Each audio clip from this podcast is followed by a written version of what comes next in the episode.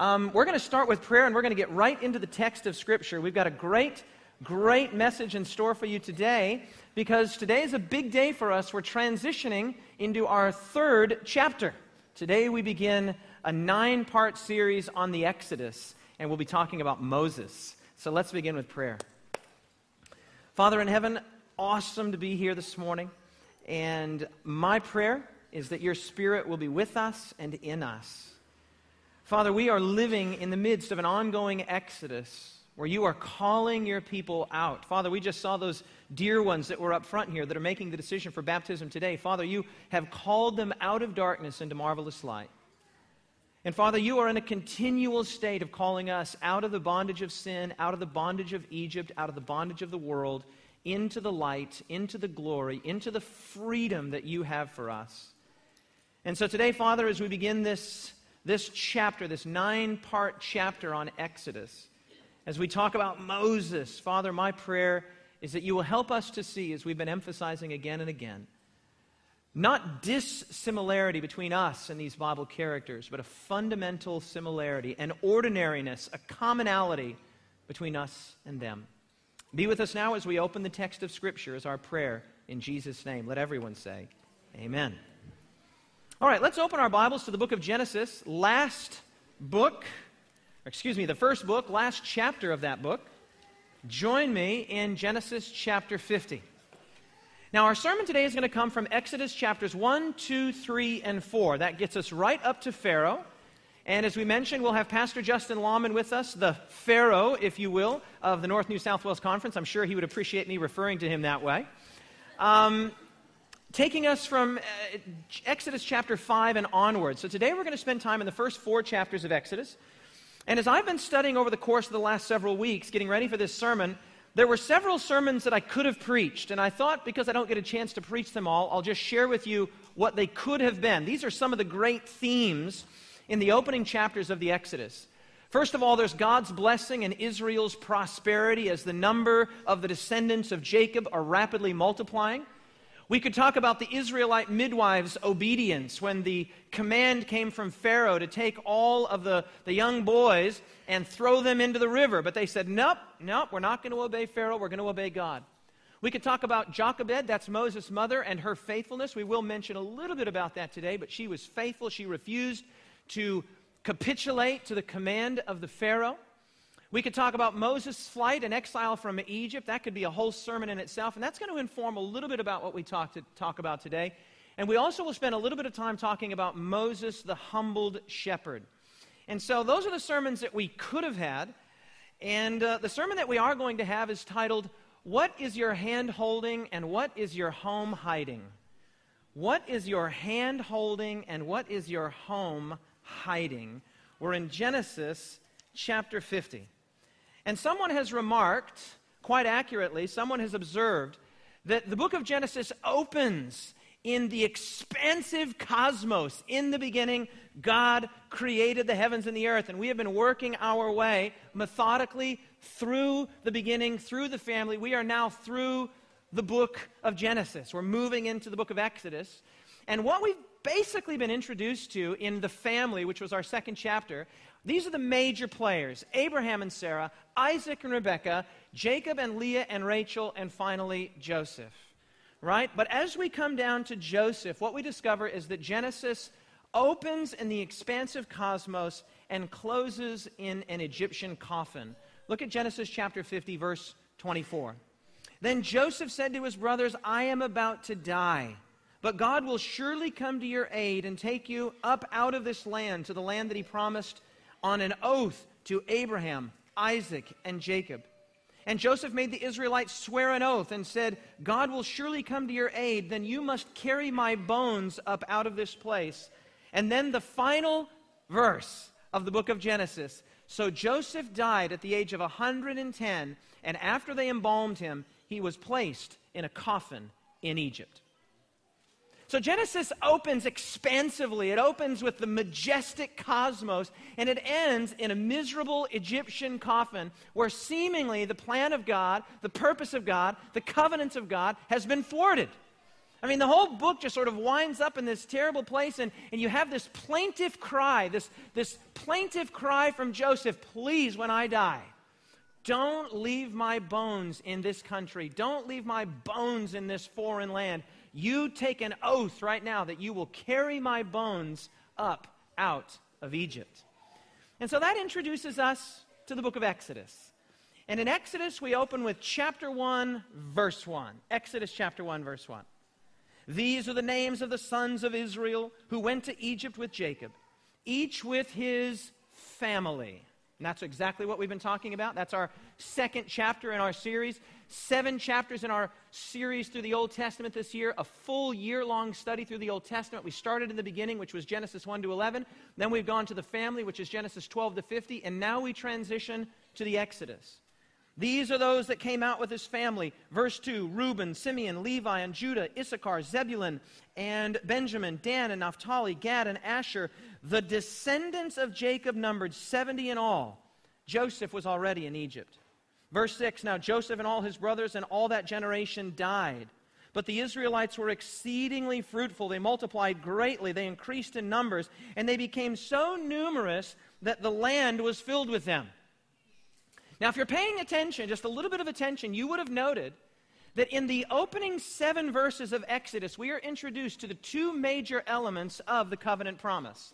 Let's see if anyone remembers that. God appears to Abraham all the way back in Genesis chapter 12, and God makes Abraham a promise, a covenant, and that covenant revolves around two basic ideas. Does anybody remember what they are?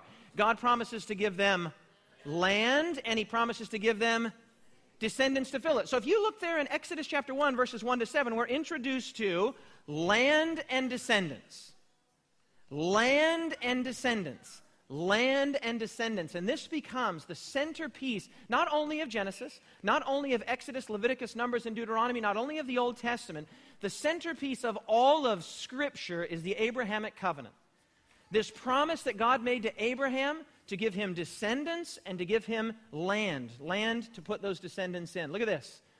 God had promised both the land and the descendants to fill it. The same promise that he'd made to Adam back in Genesis 1, 2, and 3. The same promise that he'd made to Noah be fruitful and multiply. Be fruitful and multiply, he said to both of them. Exodus opens with many descendants, but with no land of their own. And right here is where we find the significance of that plaintive plea, that plaintive cry from Joseph Please, promise, take an oath. You will not leave my bones in this foreign land. Joseph knew that this could not have been the fulfillment. He would have seen that, that he himself was one of 12 and that they began to have children and even perhaps their children's children. It speaks there at the end of Genesis chapter 50. Joseph could see that the descendants part of the promise was being rapidly fulfilled in a way that Abraham himself had never seen, Isaac had not seen, Jacob had not seen. The promise is being fulfilled, but there's a problem. Though the descendants are multiplying, there's no land as yet.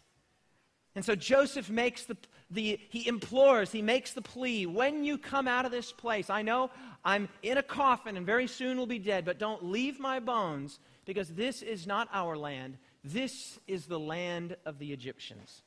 And it's right here that we are introduced to Moses. Now, a remarkable thing happens in Exodus chapters 1 and 2. As the Israelites begin to multiply and God is blessing them and prosperity is coming to them, the Bible says that the Pharaoh that knew who Joseph was died. So not only did Joseph die, but the Pharaoh that knew Joseph also died. And all of the blessings and the salvation that J- Jared talked about the last two weeks that he had brought to Egypt was soon forgotten. Right? And all of a sudden, you have all of these people that are camped right in your own territory. They're your neighbors, they're living in your backyard, the descendants of Jacob. And because they were multiplying so rapidly, I mean, if Jacob was any indication, he had 12 descendants, 12 uh, uh, uh, sons, and then he also had at least one daughter. If Jacob is any kind of indication, if you have that number of people having that amount of children, they're going to multiply very, very quickly. And the new Pharaoh sort of sits up, takes notice, and says, Whoa, what's going on here? These people are multiplying so greatly so that if our enemies ever came and could enlist them, could conscript them against us, we would be in danger. And so Pharaoh takes extreme measures. And in these extreme measures, he, he requests the midwives, he actually commands the midwives, the, the Israelite midwives, to kill the children. Not all of them, but the males. right? To take these males, and if she sees when the, when the midwife is on the birth stool, or when the uh, mother's on the birth stool and the midwife sees the child, if, if it's a boy, she says, slay the boy. And if it's a, it's a girl, then the girl can live. But the midwives don't capitulate to this. They don't go along with it. And when Moses, or excuse me, Pharaoh pulls them up and says, hey, you know, what, you're not doing a job. You're not doing what I told you to do. This. Oh, man, these, these Israelite women, they're not like the Egyptians. They have babies just like that. You know, the Egyptians, you have to go in there, you have to massage them, you have to take care of them, you have to, you know, be real precious with them. But the Israelites, man, by the time we show up, the baby's already done and dusted. It's already out. So we can't do what you've asked us to do. And in the course of this situation, Moses, Pharaoh rather than says, okay, well, after they're born, you take the males and you throw them in the river. The females are allowed to survive, but you throw the males in the river. This is clearly a satanic attack. This is a demonic, satanic attack against God, God's covenant promise. The covenant promise revolves around not only the land, but the descendants to fill it. And here, Satan himself can see, as God's great adversary, that the, the promise is being fulfilled, that the covenant is going to come to fruition. And so he seeks to bring that covenant to a stop. He seeks to arrest the fulfillment of God's promise by killing the children, the males in particular. Well, the, the, remarkable thing is, is that this is the very thing that actually plays into the hands of God. Notice this. From the book Patriarchs and Prophets, it says, Satan had been defeated in his purpose. The very decree condemning the Hebrew children to death had been overruled by God for the training and education of the future leader of his people. What had happened was Moses' mother, Jochebed, could not imagine killing her own son, as any mother would, would, would be unable to do. And so, what she did, Scripture says, is she made a little, a little ark, a little boat of reeds, and she put it with pitch, and then she laid her son, when he was about three months old, into those, into those reeds, and then put him in a little boat in, just in the side of the river. And uh, then Miriam, Moses' sister, sort of stayed by to see what would happen, and sure enough, as providence would open the door, Pharaoh's daughter comes down and sees this child. Here's this little whimpering, here's this little crying, goes down, and at a glance, she reads the scene. She can see the heart of the mother. She can see the care and attention to which she had put into the, into the little craft that she had made to float her child in. And, and the Bible says that Moses was a beautiful child. And so, in a moment, she, she, she she says, You know what? I'm going to keep this child. She herself, even though it wasn't her own child, couldn't imagine killing this beautiful boy. And at just that moment, when Miriam sees that, that an interest has been taken in her younger brother, she races over and says, Hey, look, would you like me to find a nurse? And she says, Yes, by all means.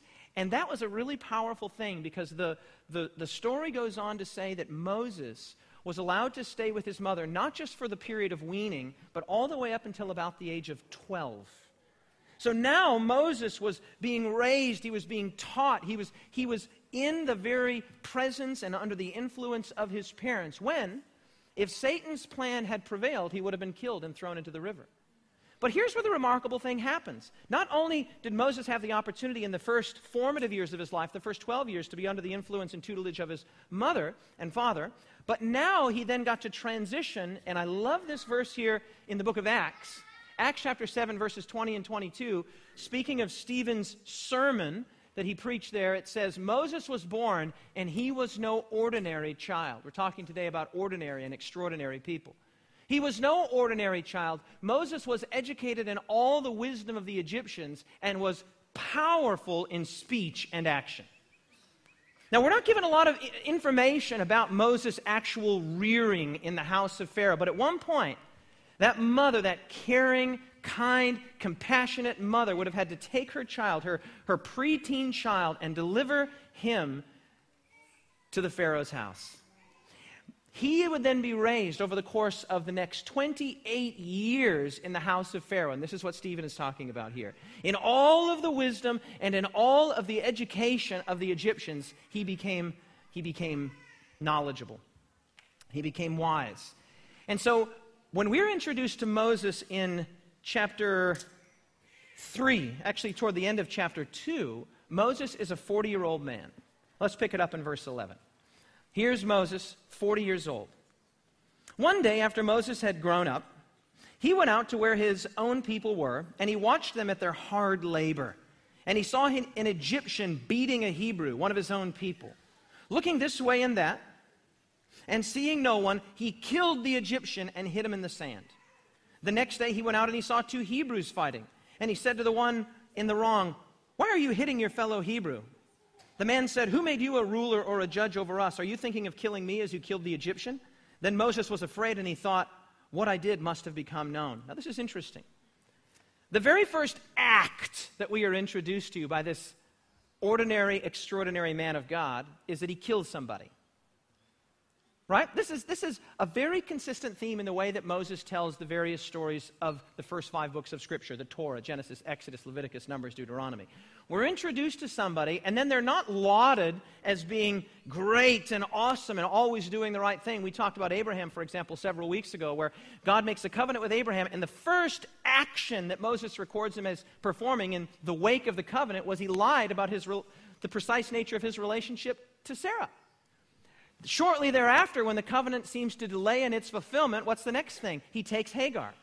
So we're introduced to God's men, God's extraordinary men and women, not as always making every right decision, not as always, hey, they did everything right first time, every time. No.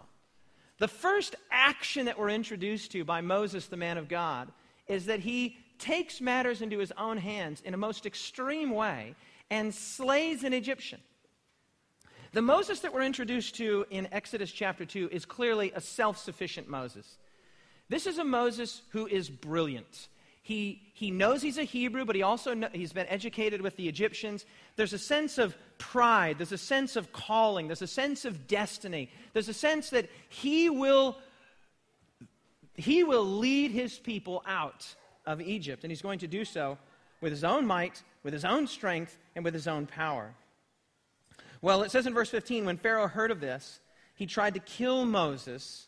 So Moses' plan was thwarted, and he fled from Pharaoh and he went to live in Midian, where he sat down by a well. Now, a priest of Midian had seven daughters, and they came to draw water and fill the troughs with their uh, father's flock. Some shepherds came along, I'm in verse 17, and drove them away, but Moses got up and came to their rescue and watered their flock. Okay, let's just take stock. Moses has now done three things in Exodus chapter 2. And every one of them involves him basically flexing his muscle. This is a manly man. This is a dude who likes to solve problems with his fists. He likes to solve problems with his muscles. He likes to get in there and get it done. He sees, you know, this Egyptian guy, boom, punches him out. He's dead. He oversees an argument that's taking place here. He immediately insinuates himself into the conversation and he's going to sort it out. Hey, you did what was wrong. What's going on here? That's the first two scenes. The next scene is even as he's fleeing from Pharaoh, he comes to the, the well there, and some daughters of uh, one of the priests of Midian come up. And uh, some shepherds come up to try to shoo these girls away, and Moses insinuates himself into this situation and basically shoves the shepherds away. Again and again, we're introduced to a guy who's tough. You might say rough as guts right here in Australia, right? This guy's tough. He solves problems with his fist, he solves problems with his muscles, he gets things done.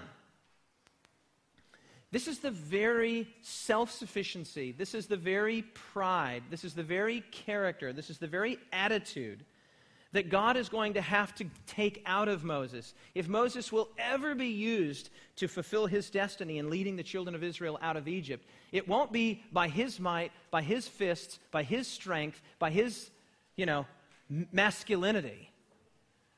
It's going to take years, and not two, not ten, not five, 40 years to get Moses to the place where he will see, in fact, that it's not all about him.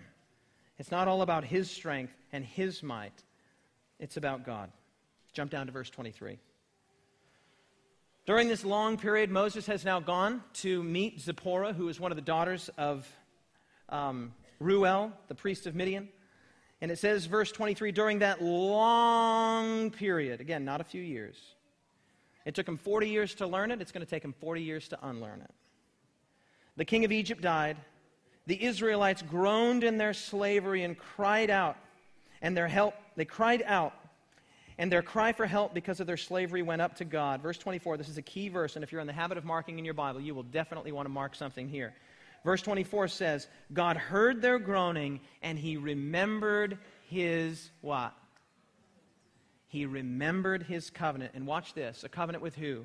With Abraham, with Isaac, and with Jacob, So God looked on the Israelites and he was concerned about them.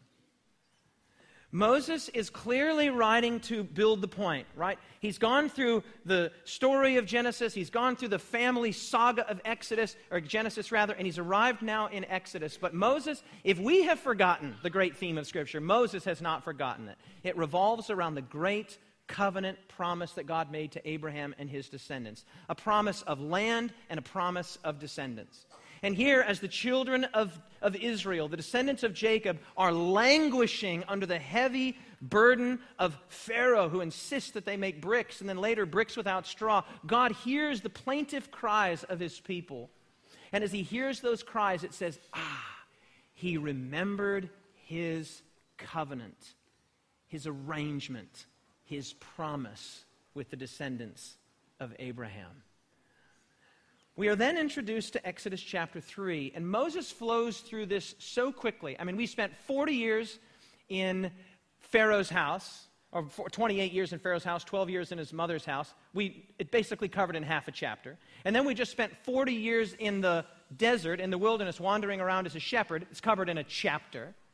So now we get to Exodus chapter 3, and Moses is 80, and we're only two chapters in. Right? He's not a young man. We're just two chapters into this thing. And what emerges now becomes really, really fascinating. The picture of Moses that comes out here is that Moses marries Zipporah, has a son. His son's first, the, his first son's name is Gershom. Names him Gershom. What a strange name, seemingly to us, Gershom. But the name literally means stranger. Because Moses was a stranger in a strange land. But that's the story of Israel.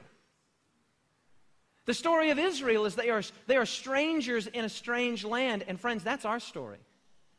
We are strangers in a strange land. We're in a place that, that isn't quite right. It doesn't feel quite like home. We see the news and we think, man, surely this can't be the way the world was supposed to be. And we hear terrible stories or we visit a hospital and we think, no, this, this can't be right. This can't be God's intention. Well, that was Moses' experience. Here he is exiled in the land of Midian, and he must, be, he must have been thinking to himself, surely this, this is not my destiny. This isn't what I was called for. So too Israel. Here they believed they were the chosen people of God. They were the appointed people of God. They were the ordained people of God, but they're stuck as slaves in a foreign land. This is the story again and again and again in Scripture. Strangers in a strange land, stuck in a place that you know is not your home.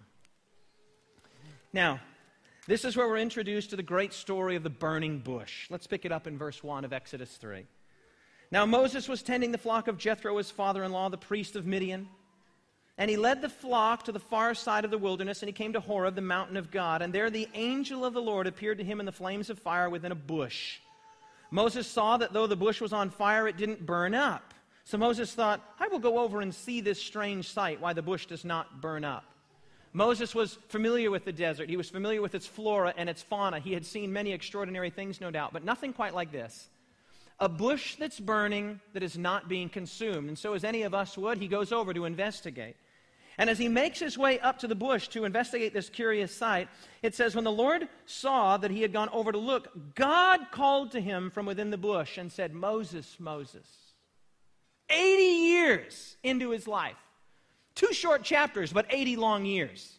12 years with his mother, 28 years in the house of Pharaoh, and then 40 years wandering around the deserts and plains and wilderness of Midian. Moses, Moses, God calls to him. Now, notice that it says, first of all, that the angel of the Lord appeared in the burning bush. And then it says it was God that called to him. This is a key interpretive principle in Scripture, and I'll just spend a brief moment on it. Again and again in the Old Testament, we're introduced to this character, this figure called the angel of the Lord. The angel of the Lord did so and so. The angel of the Lord did so and so. The angel of the Lord. And in most instances, listen to me carefully, the angel of the Lord is none other than God Himself. Disabuse your mind of this idea that an angel, you know, is this winged creature robed in white. The word angel means messenger.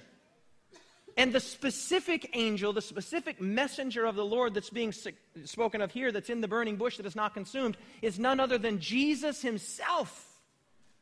So here is this meeting between Moses and Jesus, and Jesus calls out to Moses, Moses, Moses. And this is where the plot really thickens. So Moses said, Here I am. Do not come any closer, God said. Take off your sandals, for the place where you are standing is holy ground. Then he said, Notice the first thing after he's got Moses' attention, first thing that he says, I am the God of your father. Say it with me. The God of Abraham, the God of Isaac, and the God of Jacob. At this, Moses hid his face because he was afraid to look at God. You see, friends, we might forget how to read Scripture.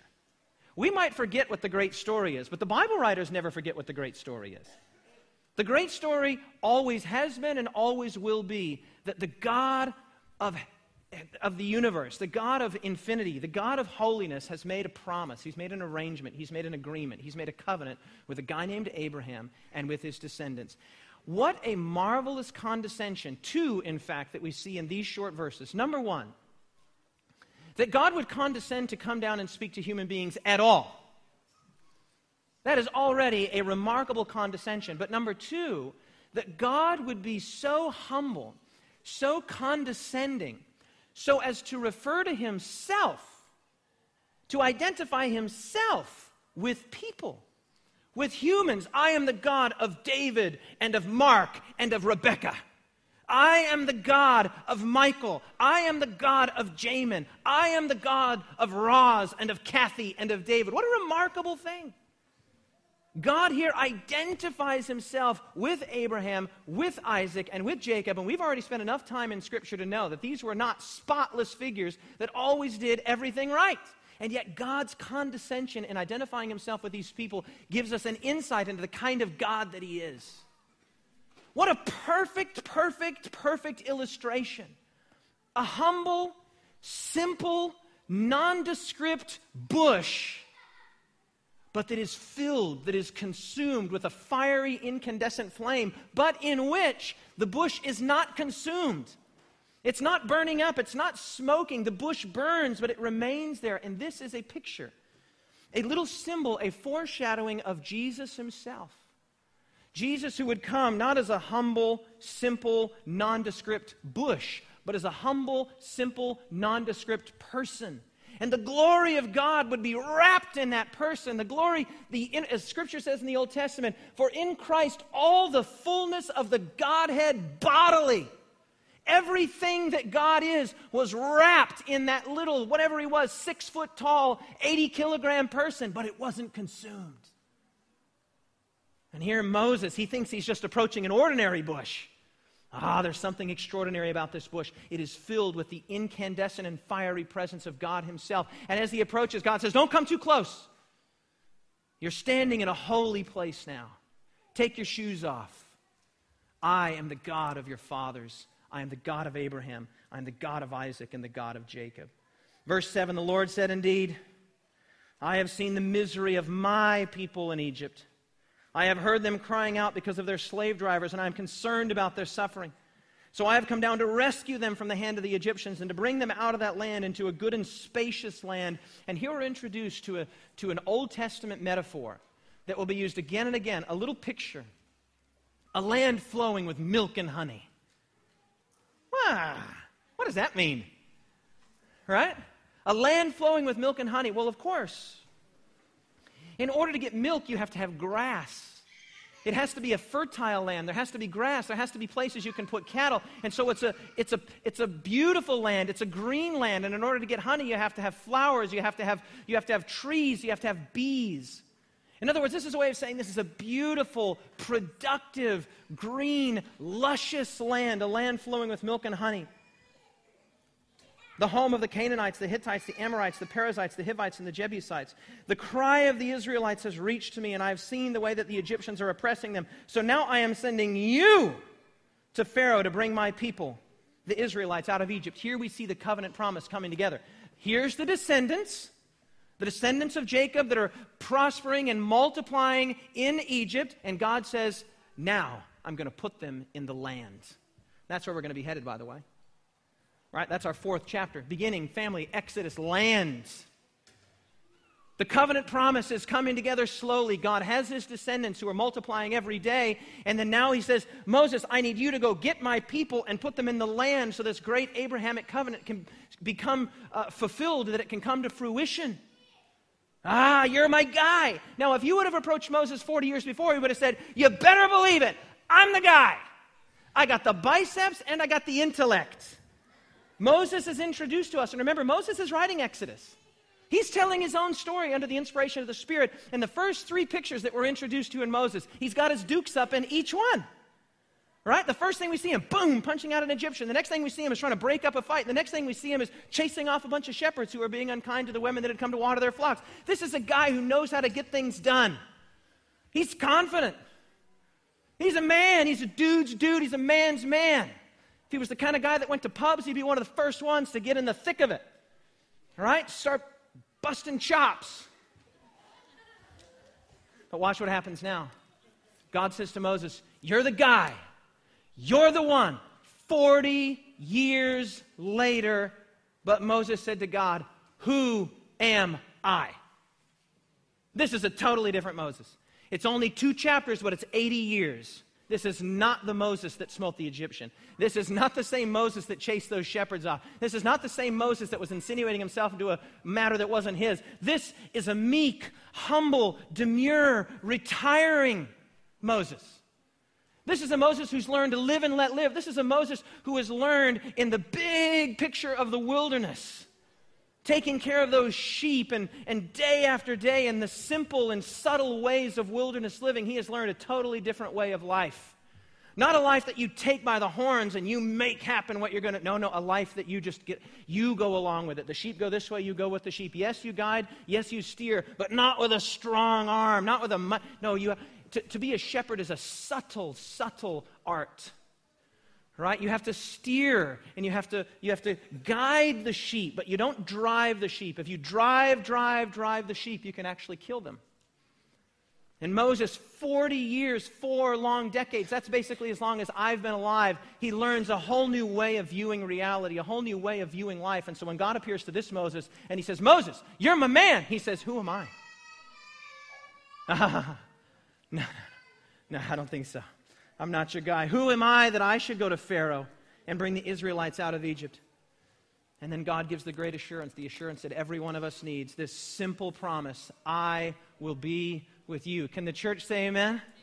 Man, I'm telling you guys something. If God calls you to do something, and you might feel underqualified, you might feel incapable, you might not feel up to the task, but if those words are true, I will be with you. You and God make a majority. There is nothing that you and God cannot do. We're going to see this here in just a bit. I will be with you. This will be the sign that it is I who has sent you. When you have brought the people out of Egypt, you will worship God on this mountain. Moses said to God, but, but, but, but, suppose that I go to the Israelites and say to them, The God of your fathers has sent me to you. And they will ask me, What is his name? And then I will tell, What will I tell them? And he said, I am who I am. This is what you are to say to the Israelites I am has sent you. Now, this is a remarkable thing. There's a lot of discussion about the name of God. We encounter this, this word over and over again in the Old Testament Lord. Lord. And often in the Old Testament, when you encounter the word Lord, it's capitalized. Not just the capital L, but the capital L, capital O, capital R, capital D right? Four capitals. And the reason for that is is that the translators are alerting you to the fact that this is an unpronounceable, unknowable name. It's actually the proper name of God. The, the, the tetragrammaton is what it's called. Just means the four letters, tetra four grammaton letters. The tetragrammaton, and, and that tetragrammaton is actually the name of God, but the problem is, is that the name is devoid of what we would consider to be vowelings. And so the name is just, in, in the English equivalent, it's just YHWH. I am YHWH. And there have been a lot of conjecture and, and guesses as to what the vowelings might be, how that sacred, solemn name of God might be pronounced. Some have suggested, oh, it's Yehovah. Right? Inserting three vowels into the, the YHWH. Others have said, no, it's Yahweh or even Yahweh.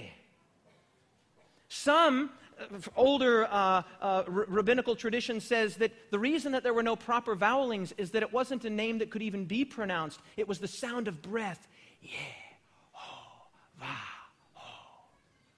That it wasn't a name that you could just say like David or Mark or, or Mindy. It was a different kind of name. It was the very breath. Yeah, ha, vo, ha, the breath of God. Now, there's a remarkable little bit in this that the, the, the verb, the Hebrew verb to be, to exist, is the verb haya. Sounds like a karate chop. Haya. Right? And many scholars have suggested, and I believe correctly, that that, that verb, haya, to be, to exist, is actually the very name of God. It's wrapped up with the name of God. Yahweh, Haya. So when Moses protests and says, well, I'm not your guy, I mean, who will I say sent me? And God says these immortal words, verse 14 I am who I am. I am. Haya. I am that I am. This is what you are to say to the Israelites I am has sent you. God said to Moses, You say to the Israelites, the God of your fathers, and here it is again, the God of Abraham, the God of Isaac, and the God of Jacob has sent me to you. This is my name forever, the name you shall call me from generation to generation. I am that I am. Not the God who was, not only the God who will be, but the God who is. Present tense. I am. Haya. Yeah. Ho. Va the tetragrammaton. And the Bible translators don't know exactly how to render that. So in your Bible, over and over again, it just says capital L, capital O, capital R, capital D. That lets you know that is the God of Abraham, Isaac, and Jacob. That's the one. Now, this interaction sort of continues. It's quite fascinating. Jump down to verse 17. I have promised to bring you out of your misery in Egypt into the land of the Canaanites. There it is the descendants and the land coming together in the great consummation of the Abrahamic promise land and descendants to fill it. A land flowing with milk and honey. Jump down to chapter 4. Moses answered and said, But what if they don't believe me or listen to me and say, The Lord didn't appear to you? Notice, the Lord, capital L, capital O, capital R, capital D. Yahweh didn't appear to you. Jehovah didn't appear to you. Then the Lord said to him, What is in your hand? I want to tell you today, church, that the bush is still burning. The bush is still burning. There are still opportunities to encounter the transcendent God in the most ordinary of places. This was an ordinary bush, nondescript, regular old ordinary bush, and yet there was God embodied and, and, and contained in all of his grandeur and glory incandescently in that bush. The bush is still burning. Every time you look at another human being, you are looking at a burning bush. You are looking at the glory of God wrapped in somebody but not consuming them. Every time you see a beautiful sunset, you are standing at a burning bush. Every time you hear a song that just lights you up in a way that only that song does, you are standing in front of a burning bush. Every time you eat something that tastes so good to yourself, you think, What did I ever do to deserve a meal like this? Just this week, I went over to the Nylon's place. And I tell you, man, Jane can cook. If this woman ever invites you over, you say yes. Cancel all plans, get there. She served this thing I'd never had before in my life. It was called lemon potatoes. And it wasn't just like it wasn't just like potatoes boiled with a little lemon squeezed on top. This is a whole nother level of potato and lemon. And it was just epic. And I'm sitting there eating this food, and I now understand why Trevor is the man that he is. if you know what I mean. I'm sitting there eating this, and I'm thinking to myself, what did I do to deserve this? Every time you eat a morsel of food, every time you look at your child, every time you see a sunset or hear that song, every time you have one of those, those aha experiences, you are standing in front of a burning bush. You're on holy ground. That ground was no less or no more holy than moments before or moments after. It had always been holy, but Moses had failed to recognize it. And here, as God appears to Moses, he said, Whoa! The bush yet burns. And then God says a remarkable thing here. God says a remarkable thing. What is that in your hand? What is that in your hand? A staff, he replied, which is exactly the answer you would expect a shepherd to give. A staff is to a shepherd like a hammer is to a builder, like a stethoscope is to a doctor, and like a child is to a mother. You say to a mother, What is that in your hand? That's my child. You say to a builder, What is that in your hand? That's my hammer. You say to a writer, What is that in your hand? That's my typewriter or my computer, my word processor. You say to a teenager, What is that in your hand? Say, That's my games, man. Come on. What is in your hands? For Moses, this staff represented his life and his livelihood. I'm a shepherd, God. This is my staff. This is my tool. This is my hammer. This is my stethoscope. This is what I do. I want to tell you something today. God is asking you the very same question What's in your hand? It might feel like a very ordinary thing. Look at this. The Lord said, Throw it down. Throw it down. Throw it on the ground. Oh, there is so much significance here. When God calls us, He calls us, as Jesus said, to take up your cross and to follow me. In the words, the immortal words of the, the martyred German theologian Dietrich Bonhoeffer, when Christ calls a man, he bids him, Come and die. What's in your hand? Ah, there's a staff in my hand. Get rid of it.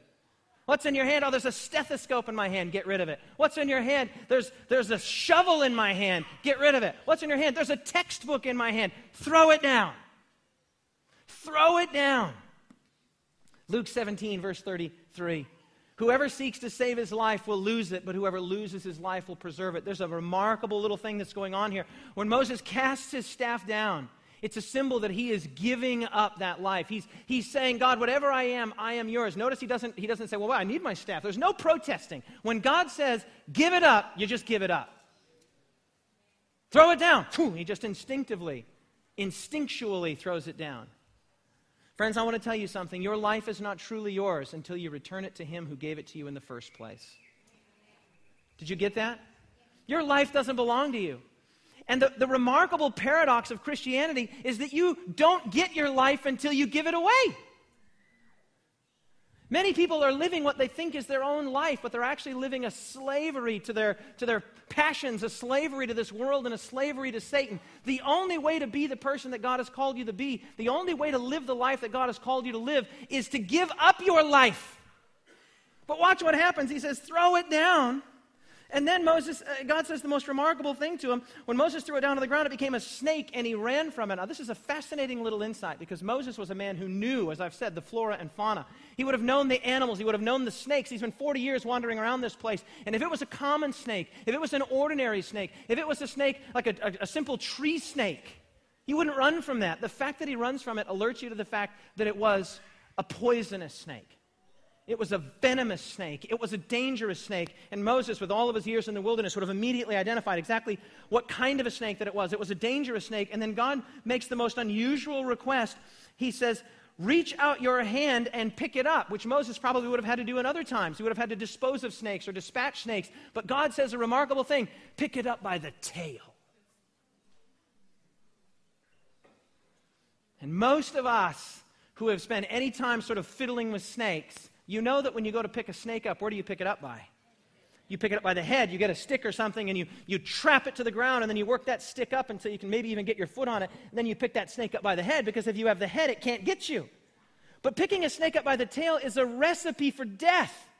It's a recipe for getting bit. It's, it's not the way that you would pick up a snake. So when God says, throw your staff down, get rid of your life, he gets rid of it. And then he says, it turns into a snake. And Moses sees, whoa, whoa, that's a dangerous snake. And God says, no, no, no, no, you pick that thing up. Moses is like, uh, all right, I've dealt with these before, I'll do it. And he probably goes to, to try and pick it up. And God says, no, no, no, no, by the tail. Your life is mine, Moses. Your life is in my hand. Do you trust me with your life? I want to tell you today. Do you trust God with your life? What's in your hand? What is in your hand? Throw it down. And when you take it back up, it's not yours any longer, it's yours and God's. When Moses protested and said, Who shall I say sent me? He said, I will be with you. If God is with you, you can pick the snake up by the tail. If God is with you, you can cast your life down and you can take it back up because it's never really yours until you've given it away. Your life is not truly yours. Now, look at this. I want to close by showing you this. Weirdest part of Genesis 1 to, of Exodus 1 to 4 by far is this strange story just in the middle of just it just shows up. Three very weird verses. Go to verse 24 i don't know what these verses are doing there. We're going to take a look at them just show up. Actually i do know what they're doing there and i'm going to tell you all about it. Verse 24 at a lodging place on the way the lord met moses and was about to kill him and yes you read that right what a weird thing. Moses finally capitulates. He agrees to go. He says, Okay, I'll go, God. He goes with some reluctance. He's going with his brother Aaron. And on the journey, Moses says that God appeared to him in a posture of a threatening posture, one in which, I mean, it just, I, I, don't know, I don't know how else to say it. Moses was about to be killed. God is about ready to kill his messenger. That's what it says about to kill him. What is going on here? Verse 25. But Zipporah, that's his wife, she is not fully Jewish. Her father is a Midianite priest, a priest of the true God. She worships the true God, as does her father in law Jethro, but they were not Jews. They had become associated with the Jewish faith and the Jewish religion through some other means. And so Moses, in a sense, had married out of his culture. He hadn't married out of his religion because she was a worshiper of the true God, but he'd married out of his culture. And part of Jewish culture, handed down from Abraham to Isaac, Isaac to Jacob, Jacob to his descendants, and Moses would have been well aware, was the rite of circumcision. That was a cultural thing associated with, with Abraham's trying to fulfill God's promise for himself, to try and do for God what God said he would do for him. When he took Hagar to fulfill God's covenant promise, God said, That's not how it's going to work. Snip, snip, snip. And you'll have a continual reminder that it's not by might or by strength or by your masculinity, it's by what I say. You will be a wounded man a wounded old man with a barren wife, and I will still keep my promise to you. And this, this symbol of the cutting away of the flesh became part and parcel of the Jewish culture. But this wasn't part of Jethro's culture, and it wasn't part of Zipporah's culture, and this is key. Moses knew good and well that he should have circumcised his youngest, but he wanted to avoid conflict in the home. And so he capitulated and he acquiesced to the preferences of his wife. Verse 25 Zipporah took a flint knife. This is remarkable. And cut off her son's foreskin and threw it at his feet. This is not happy times. This isn't pleasant family dinner table conversation. This is like, all right, you want to cut him? I'll do it myself. What? And picks up that gnarly little piece of flesh and chucks it at Moses. This is weird stuff that's happening in the. Are you listening to this? This is weird. This is the kind of stories that are in the Bible. Right? It's a human book, it's a real book, it's an actual book where there's actual conflict and actual struggle, and families actually wrestle with obedience to God. And this remarkable thing happens clearly as you unpack what's taking place here. Look at the rest of it here. She says to him, You're a bloody man. How would you want to cut a child? You're a bloody man. This was not her custom. This was something that was repulsive to her. It's something that she had persuaded Moses, oh, That's your custom, Moses, but this isn't my custom. And Moses went along with it. That's the key. Moses went along with it. So the Lord left him alone. At that time, she said, You're a bridegroom of blood, referring to circumcision. What a funny little story. Here's Moses, man. He's thrown his staff down. He's picked it up. He's, we didn't talk about this, but he put his hand here. It became leprous. He put it back out. It went away. He poured some water on the ground. It became blood. But he has all of these tools in his belt, and he's going to go and meet with Pharaoh. He's going to go stand in front of the great monarch of the then known world. And, and I hope you'll hear this point here. I hope you'll hear this point that Moses was willing to face Pharaoh, but not his wife. Yes, sir. That's what the text says. He'll go stand before Pharaoh. And I'll tell you right now, man, I might get myself into a little trouble, but you know I'm not unwilling to do that. There are men in this room that will conquer big projects, giant projects, million dollar projects, that will build homes, that will build houses, that will, that will take on great enterprises. There are, there are men here who will do great things in their professional life, but I tell you, they're not men in the homes as they should be. It's one thing to face Pharaoh, because you don't have to sleep with Pharaoh. It's a whole different thing to be a man where it counts the most, and that's in your family. Now, you think I'm reading too much into this? Look at this Patriarchs and Prophets. On the way from Midian, Moses received a startling and terrible warning of the Lord's displeasure. That's where it says he was about to kill him. An angel appeared to him in a threatening manner as if he would immediately destroy him.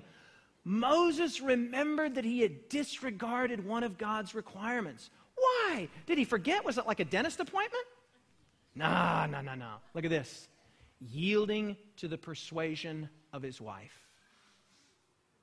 Now, to be crystal clear what we're saying and what we're not saying, this, this door swings both ways. This can be a godly woman yielding to the persuasion of her obstinate husband. This isn't just about husbands and wives. This is about wives and husbands, and it's about children. This is about in our own home living for God and not capitulating to the standards of somebody else that's introducing compromise, even somebody who's very near and very dear to you, like the person you sleep with. If your spouse gossips, that's not license for you to gossip. If your spouse wants to, wants to cut a few corners in her or his religious experience, that's not permission for you to cut a few corners in your religious experience. You see, many of us will take on giant enterprises in our professional life, right? We'll do great big things, but when it comes to having those hard, sometimes difficult, sometimes tension filled conversations in the home, we'll shy away. We're like Moses. We're ready to face the Pharaoh, but we don't want to deal with our own homes. Because of the persuasion of his wife, he had neglected to perform the rite of circumcision upon their youngest son. Notice that I've bolded that word, neglected. He didn't reject it, he neglected it. And this is what often happens in Christian homes. It's not that one member of the family suddenly turns up, the wife suddenly turns up, or the husband suddenly turns up and says, We're not doing that anymore. No, there's an atmosphere that's created where one of the members of the family is starting to slip and starting to slide. And you just go along. You don't reject it, you neglect it. You just don't pay attention to it. You think that it'll go away. Moses thought that this whole circumcision thing would go away. And here he is, ready to march in to stand in the very courtroom of the monarch of the universe, but he's unwilling to have the hard conversation with his own wife. How many of us are like this? Ready to be disciples, ready to be victors, ready to be evangelists, ready to be ministers, ready to serve in every place and any place except our home. You see, the story here, this story here is a remarkable story. The story here says it's not just about facing the pharaohs of your life, it's about living in godly harmony with those that are closest to you. It's about having a home that says, you know what, together as a team, one man, one woman, one flesh, we're going to serve God. I'm not going to be greater than you. I'm not going to be less than you. I'm not going to. And to hold one another accountable. If you begin to see your partner slip, your response is not to slip along with them. It's to say, hey, wait a minute, sweetheart. Wait, wait a minute. We're a godly home. I've seen too many homes, and I tell you, it's embarrassing to say this. I see too many homes where the men won't be the, the priest of the home. And so it's, it's always the mom who's gathering the kids for worship. It's the mom who's gathering the kids for prayer. And I tell you, that sends a signal, and it's not even a subtle one to the children. It sends a signal, men, that worship and religion and godliness aren't manly, that these are feminine traits. 60% of Seventh day Adventists are women. 60% of Seventh day Adventists are women. 40% of Seventh day Adventists are men, and it's only slightly different in the larger Christian community. Because I think, in too many ways, in various ways, subtle and not so subtle, we have communicated, men, that, that religion is largely feminine. We've lost that, that masculinity, that sense that there is a leader, there is somebody to stand, there is somebody to, to, gather the family, for the man to place his hands on his children and say, I love you, boy. I love you, my daughter. I love you, my son. Let me pray with you and for you. Let's read from God's word. Let's talk about the big things in life instead of just playing games and dinking around and doing all the stuff that we do. Let's gather our families together. It doesn't have to be for hours. You don't have to turn your home into a monastery. But in too many homes, it's the mom Come on, boys, let's have worship. Come on, boys, let's pray. Come on, boys, let's. And the man's off doing God knows what, surfing the internet. Who knows? Playing Clash of Clans. Listen to me, you guys. The story is right in Scripture. The story is right there in the text about a man who is willing to face Pharaoh but wouldn't have the hard conversations in his own home. I'm going to land this, I'm not going to say, I'm going to land this sermon Moses has already told us several times about men that have been led around by the nose by women. Adam was led to eat by Eve.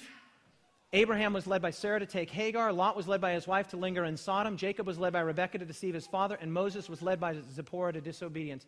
This is a consistent theme. And I'll tell you, this is the reason is not because women are bad. It has nothing to do with that.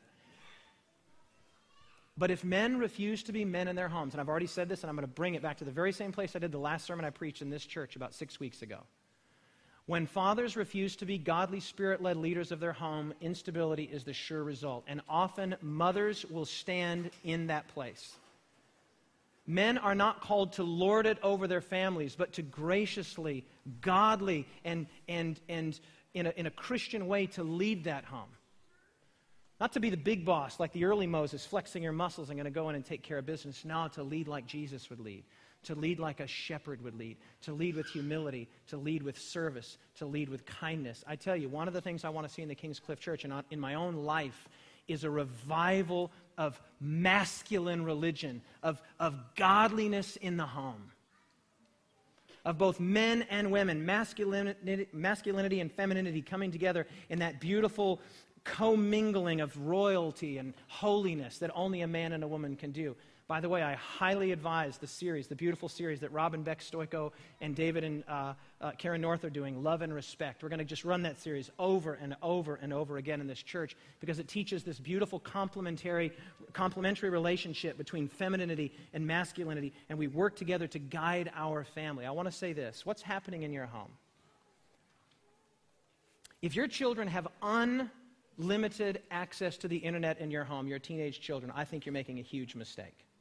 I'm going to say that publicly. I make no apologies for that. Study after study has consistently shown that if your children can get on the, I'm talking your teenage children, if they can get on the internet at any time on their various devices, whether their phone or their iPad or their computer or whatever, I tell you, you are making a tremendous mistake. It's not like saying that the children are sitting in a library and they're going to wander over into the you know, inappropriate section. No, it's like your children sitting in a strip club and having their nose in the Bible and saying, Don't look up. It's right there. It's right there. And statistically, I'm telling you, statistically, the number of, of boys and girls, teenage boys, especially boys, but girls as well, that are using all kinds of illegitimate things on the internet is like 80% of teenage boys. So your assumption should not be it's everybody but my son, it's everybody but my daughter. Your assumption should be that you need to reach out to your children and to speak openly to them. And I'm telling you, to just open up your house to anything and everything. Oh, yeah, you got the internet. You can get on there, free passwords. You know what? We trust our children. Hey, look, you should trust your children. I'm a big proponent in trusting your children, but, but are you trusting them and guiding them? Giving them opportunity? Or are you inviting things into your own home unwittingly that you don't know about? Do you know all the games that your children play? Are they killing? Are they blowing one another up? Is there, are they, is there blood splattering on the screen? Right, are they viewing sensual things that they shouldn't be viewing that are going to poison their minds for the rest of their lives? And many of you are sitting there thinking, no, no, no, no, my kids will get out of it. This isn't the world you grew up in. We didn't grow up in this world. We didn't grow up in the I everything world. Right? Those of us that are 30 and older, we grew up in a very different world.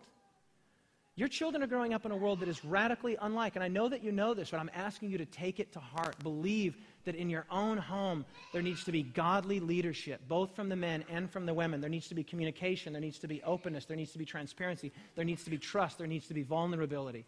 Don't ride off to face the Pharaohs of your life and be unwilling to be the man or the woman in your own home. There are homes where this principle of love is carried out, where God is worshiped and true love reigns. From these homes, morning and evening prayer ascends to God as sweet incense. His mercies, mercies and blessings descend upon the family like morning dew. A well ordered Christian household is a powerful argument in favor of the reality of the Christian religion. All can see that there is an influence at work in the family that affects the children. All can see that the God of Abraham is with them. I want to close by asking this simple question What is in your hand and what is in your home? Whatever's in your hand, I invite you to throw it down so that you can take it back up again. Put it down. Give your life to God so that you can take it up and it can truly be yours. You and God make a majority. With you and God, there's nothing that you cannot accomplish. And then I want to ask you the question what's in your home? Are there influences in your home? Are there tensions in your home? Are there struggles in your home that you, as a godly mother, you, as a godly wife, you, as a godly husband, you, as a godly father, are unwilling to face? It's easier to face the contractors of the world. It's easier to face the businessmen of the world. It's easier to face the great vicissitudes of life out there. But what about the home? I'm pleading with you on behalf of Jesus. Don't be like Moses in this regard, ready to ride off into the sunset to face the mighty Pharaoh, but unwilling to have the difficult, sometimes tension filled conversations in your own home because you're concerned about a child, you're concerned about a son, you're concerned about your wife, you're concerned about your husband, you're concerned about a daughter. Reach out in love with empathy, with kindness, and your whole family can be shepherded into the flock of God. What's in your hand? And what's in your home. Father in heaven, Moses is a great example to us in so many things, but in others, not so much. And Father, today we have come face to face with a very ordinary man. A man who didn't become extraordinary until he realized that he wasn't. A man who was just sure he could accomplish everything with his own power, his own biceps, his own fists, his own intellect. And yet there was that process, that 40 year process of humility, being brought into the school of Christ, into the discipline of shepherding. And Father, none of us in this room are shepherds. Very few of us, or perhaps none of us in this room, have wandered in the wilderness for 40 years. But Father, you are calling us to be like Moses in meekness, in self distrust, in humility, in willingness. But Father, even then, even then, Moses' own meekness backfired on him, and he was unwilling to face the conflict and the difficulty and the tension in his own home. Father, I pray for the homes here. I know there are dozens and dozens and dozens and dozens of godly homes, but Father, even godly homes can be improved. Even godly homes can become better still. And Father, I want to pray publicly that you will protect our children. We live in a sensual, secular, hostile world, a world that is bound and determined to ruin children and a world in which that ruin is closer than it's ever been before, just at our fingertips. And so, Father, I claim the great promise of Isaiah chapter 49 I will contend with him that contends with you, and I will save your children. Father, save us, save our children, and call us out of this strange land that is not our home. Call us into a land flowing with milk and honey, a place of love, of happiness, of communion and community, a place with you. This is our prayer in Jesus' name. Let all of God's children say, Amen.